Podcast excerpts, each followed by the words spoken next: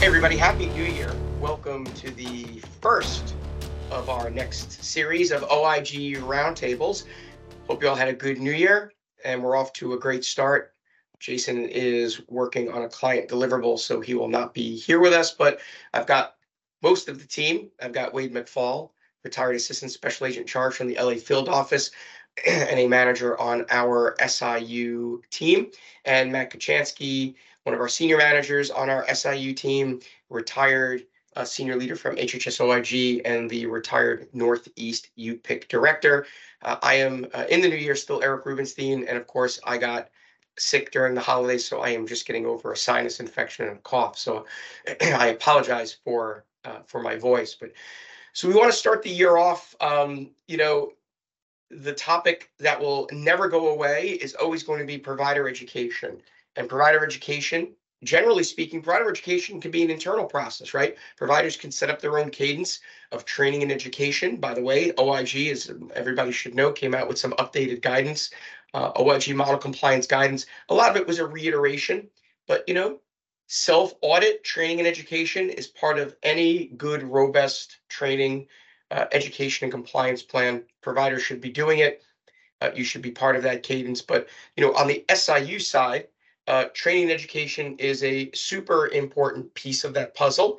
Um, but of course, there's always the push pull and the rub. And so, Matt, I want to start with you because you know one of the things that we were just talking about the other day, and we're going to continue this conversation here in our podcast, is this balance in the payment integrity or program integrity um, space, the need to provide education as a positive right? Because the goal is to educate providers to get them to bill properly, to pay them.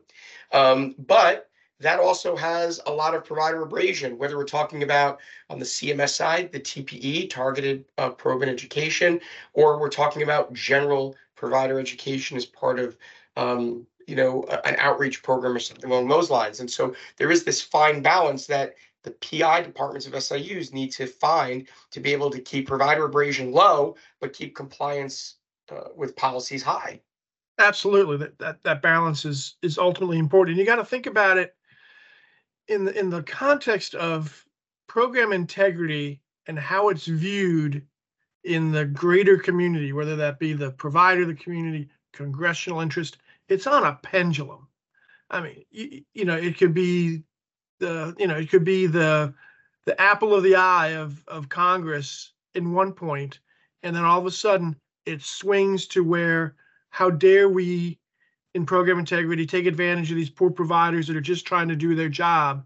And usually it's when something or some entity goes beyond what they should do in terms of criminalizing a technical issue or doing something that goes beyond reasonable, which causes complaints to go to the AMA, the American Hospital Association, Congress, that starts a campaign against the whole program integrity effort, and that pendulum swings.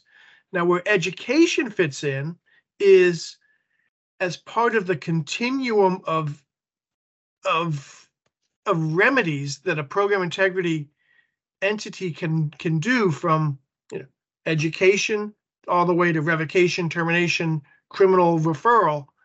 Education is the one that is seen as positive by everybody, right? The provider community enjoys learning from the insurance companies on how do I stay out of trouble? Here's how I'm supposed to document. Here's how I'm supposed to bill. I think they they welcome that both in a general sense and even in an individual sense when you know, we might have a case on someone. We see that it's a first time offense, maybe a mistake. Let's just educate this person so they don't do it again, so they stay a provider in good standing, and we don't abrade them by taking action that is probably not necessary at that point.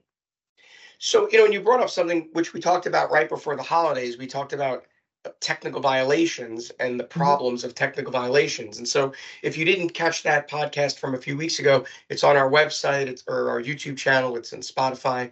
But there's a, we have a whole discussion about technical violations and the fact that you want to correct some of these technical violations. Sometimes it's through education and, and training. And you know, you brought up something about these congressional inquiries. And, you know, when I was at the OIG, I had a couple of cases that involved congressional inquiries, and they are they're not pleasant.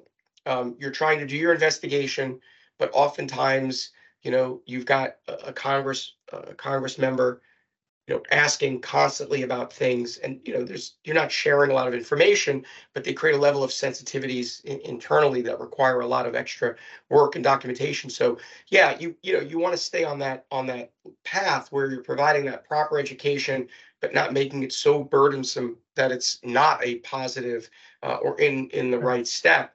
Um, so Wade i want to talk to you now because you know one of the things that matt brought up was this whole premise of are they repeat offenders or you've educated them, you've trained them? You know, we deal a lot uh, here at Advize, you're dealing with it on your contract, these prepay, these post-pay reviews, right? So generally speaking, um, in the healthcare world, we're a pay and chase environment. So we're reactive, which means post-pay. And prepay is because there's been some pattern of behavior that has led you to be in a prepay. And I think, you know, whether people want to uh, acknowledge this or not, prepay and post-pay reviews are forms of education and training, right? And they have value. So let's talk about that. Yeah, it's definitely, um, you know, I, a lot of times I'll explain it to providers once they first get their letter that they're on a prepayment review. They don't really know what's going on. They have questions on how to proceed, um, you know, um, with submitting the claims and what's going to happen to them. So basically, we just tell them that, look, all the claims for, usually it's for a specific CPT code. Anytime you submit one, of a claim with this code, it's going to be denied. You have to send in supporting documentation. And then one of our CPCs, who's trained way more than I am in this, will review it and make a determination if the code is correct or perhaps there's a better code, a more appropriate code that, that should be used. And this goes on for you know, a couple months usually, could be a couple weeks depending on the volume, but we, we look for a pattern. And then we, we do a couple things. We educate them as like, this is, you're using this code, but this other code is more appropriate, so you should switch to that code. And by the way, because you've been doing it using the wrong code, we go back usually like 18 months and ask for that percentage. If it's a if it's a 50% overpayment, we're going to go back 18 months and get that fifty percent of what was paid during that time period. But the, the best part about these really is it's for cases down the road or investigations down the road. Uh, because once they've been educated, they can't come back and do the same thing. You know, if we told them go to this other code and they just switch back to the incorrect code, that's not going to fly. So it, it helps for these investigations down the road. It also helps more so for, you know, if, if a an investigation is going to go criminally, if we've educated them, one of the hardest things on criminal cases is to show knowledge and intent. And if we have, you know, that they went to some training or we educated them based on prepayment review, they can't really say, well, you know, I didn't, I didn't know I was doing it wrong. I, there's one case that I worked just recently where it was a about a half a million dollar overpayment for a home health agency that was using unlicensed aides so we're telling this money has to be paid back and he's not, you know, he thinks we're trying to put him out of business, but he had, he had the same investigation like two years ago with the same outcome. He's an unlicensed aide, so you can't, you can't come back and say, I didn't know I, I couldn't do this. So that's, that's probably equally as important in the training process as is educating them. It's that now that they've been educated, they can't go back to their old behavior. Yeah, Right, when, we- so, go ahead, Matt. as you said, when we were with the UPIC, you know, we were mandated anytime there was a, a prepay or a postpay, whether orally or in writing, usually both, we would educate the provider claim by claim as to what, why those determinations were made and what they needed to do to improve their documentation or, or explain coverage issues, whatever it might have been, so that there was no next time, you know, oh, I didn't know anymore. That that knowledge is there now. Yeah, yeah I mean, and Wade, you, you know, one of the, one of the points you brought up, which is good, is you brought up the fact that there's auditors who are working with the investigators, right? So we've talked about this so many times in our podcasts about the fact that payment integrity is a continuum and that the teams can't be siloed. You've got to have this crossover. You've got to have your auditors, your RN auditors, your CPC level documentation auditors embedded to be able to help with that training and education to say, look, if you did it this way, you would have been paid. You're doing it this way, you can't be paid. And the, the big one that always comes to mind is when we see cases in which providers are relying upon a manufacturer's suggested guidance for billing and coding, right? And you know, we were talking about this just before. Wait, I mean, it drives me crazy. I posted uh, a couple of weeks ago on LinkedIn. I posted two different articles or um, press releases where that was an issue, where a uh, a provider got dinged civilly for billing for a code based upon the guidance from a manufacturer. I mean, how many times you have to tell people that the the arbiter of what you can bill or code is not right is not the manufacturer, the Yeah. device you know provider. Ha- Have you I- ever I- looked at any of that literature that the device manufacturers put out? Because, I have, and it is direct as to bill it this way to maximize your revenue. If you bill it another way, it's not going to be covered. They, they explain to the provider exactly how to bill it and how to make the most money from the device. Right. And every case we, we had at the UPIC and at the OIG, that advice was wrong. Well, I, I had one just two, like two or three weeks ago. I had one where it was a uh, some something to do with the audiology test, hearing tests, and they're billing it incorrectly. The CPCs have gone through and they said they're using the wrong code. And so I talked to the provider, and and the provider was like, "Hey, I got you. No, it's correct because that's what the manufacturer told me to. This was like four years ago, and they told me this is how to do it." And I said, "They're wrong. The CPC is going to be right, and you know, we can have this conversation, but don't rely on what the manufacturer's telling you because they're not, that's not part of their job. Right. The and the whole premise of oh no no I got you.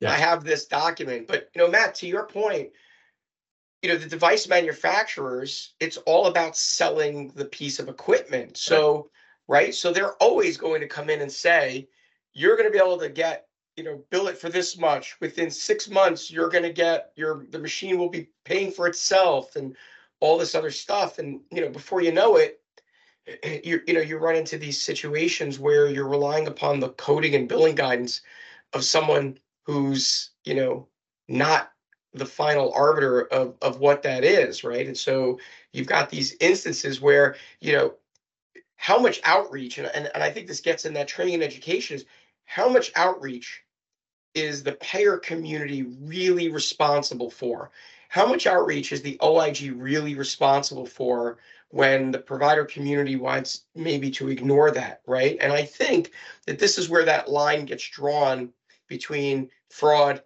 and the waste and abuse, right? So I know I say it, we all say it. Providers that are intent on committing fraud do not care about what Wade McFall, Eric Rubenstein, Matt Kachansky, and Jason Eisner have to say. They don't care about what the OIG has to say. They don't care because the fraudsters are are looking to, you know, get their money and run.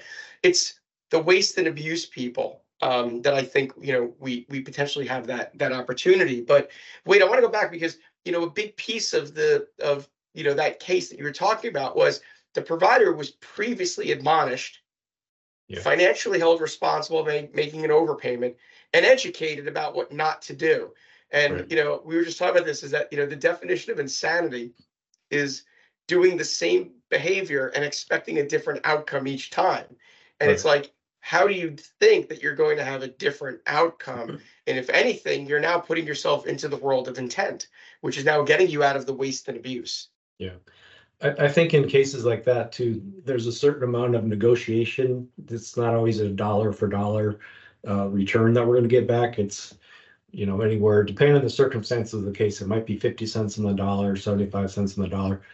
But when you've already been through this a couple years ago and were educated and go back to do the same thing, I, I think it's a, a good argument to say we're not gonna settle for sixty or seventy cents on the dollar. It's like you, you, you know what you're supposed to do or you should have known. So we need, we need it all back. We need dollar for dollar back because Right. we were educated on it. Right.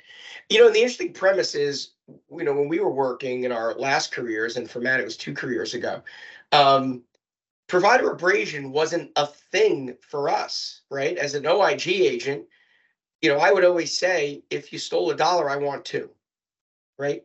Provider abrasion wasn't a factor in the payer community. And, you know, when you've got payers who have large contracts with groups and this and that, and the, the abrasion's a real thing. So Matt, you know, as we kind of wrap up, I want to, you know, kind of get the last word from you is how do you work to create what is a reasonable balance in provider abrasion and specifically when a provider gets a request for records do you request 100 records in a statistical sample do you collect do you look at a probe sample do you like how do you negate the mission of payment integrity. Provider abrasion i mean how do you Yeah. negate the provider abrasion in the mission It, well, it starts with uh, identifying the providers that need to be looked at. You know, it's going to the data analytics to make sure that you are not bothering providers that don't need to be bothered. You, you are going to the ones that provide, that are, you know, that are the most, at putting the programs at the most risk. And then it's based on their history at that point, right? If they have no program integrity history at that point, you probably do a small probe, you know, 10, 20 to 40 claims, according to the PIM. Take a look at those results and maybe just do an education at that point. And then go back six months later and see, did they change their pattern? If not, you ratchet it up a little bit, a larger probe or perhaps an SVRS with an overpayment. And, and that's how you do it. You, you use that continuum of remedies in accordance with what the facts of each individual case are that are in front of you. That's the only way to keep that balance. But the starting line is, you know, don't cast your net so wide that you're bringing in providers that don't need to be brought into this kind of program integrity net.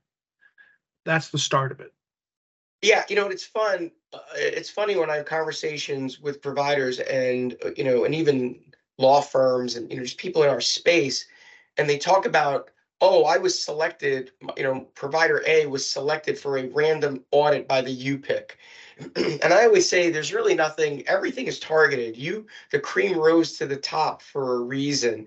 Um, you know, I try to explain to people, and Wade, you know this from having supervised these cases for years nobody has time for a fishing expedition. Nobody has time to, you know, do a a random, you know, review, right? I mean, there's just Yeah. like these things don't exist. I'm gonna look at this guy because they're the biggest. Yeah, that's, that doesn't happen. It just, Yeah. I mean, there's just, you know, the day is the day is too full to be able to say, you know, you've got to there's there's a there's enough stuff out there that's problematic that taking a non-empirical look, right? Like some sort of casting a net, you know, you're not just going out and shooting fish in a barrel. There's got to be something, you know, behind it. Um, and I think, look, it amazes me that on the payer side, the commercial payer side, that um, TPE, targeted probe and education, isn't more widely used um, because it really can be a positive tool because it really is intended to be an educational tool. Um, but it is it is time consuming, it is costly, but you know, at the end of the day, are you is your is the payment integrity group's function to get providers to bill properly? And I think that's ultimately the answer is you know, good policies, sound principles behind your auditing and getting providers educated and trained the proper way. So, you know, I think there's there's the TPE piece is an important piece from a commercial perspective as well as what, you know, constantly CMS is doing. So we could talk about education. I mean, it's just incessant because there's always a need to talk about it from the provider side, from the payer side. Um, there's really, I think, a lot of there's a lot of commonalities, and I think that the each side doesn't really see that as well as it should be seen. So, you know, to to be continued, I suppose. So, as always, it's a lot of fun. Jason misses out on all the good talks we have it was his idea. and it was it was his this was his idea so as always listen happy new year to everybody. It's great to have everybody back. Uh, it's time to get back to work. The holidays are over. Let's put the let's put our noses to the grindstone. Any topics that uh, anybody out there thinks we should be addressing or talking about like let us know. If you're not getting our newsletter sign up for it. Hello at advise advize health.com You can get our newsletter. We've got a whole bunch of LinkedIn Lives that are scheduled. Uh, for those of you that didn't see it, our general counsel, Julie Janeway, and I uh, just posted a very brief um, webinar, uh, recorded webinar about something called the CTA. And um, it is essentially, uh, it's essentially a brand new law that took effect, and you should be conversant in it and understand it. Uh, Julie and I did a very quick review of it, um, and it's a it's the new Transparency Act, um, and it's to ensure that there are no shell companies out there transacting business, and it's an important piece of the puzzle. So you can you can grab that off of LinkedIn and YouTube and our website. I'll see you guys next week. As always, it's a lot of fun talking to you guys. Thanks again for tuning into the podcast, and we'll see everybody on the next OIG Roundtable. Thank you, everybody. Thank you.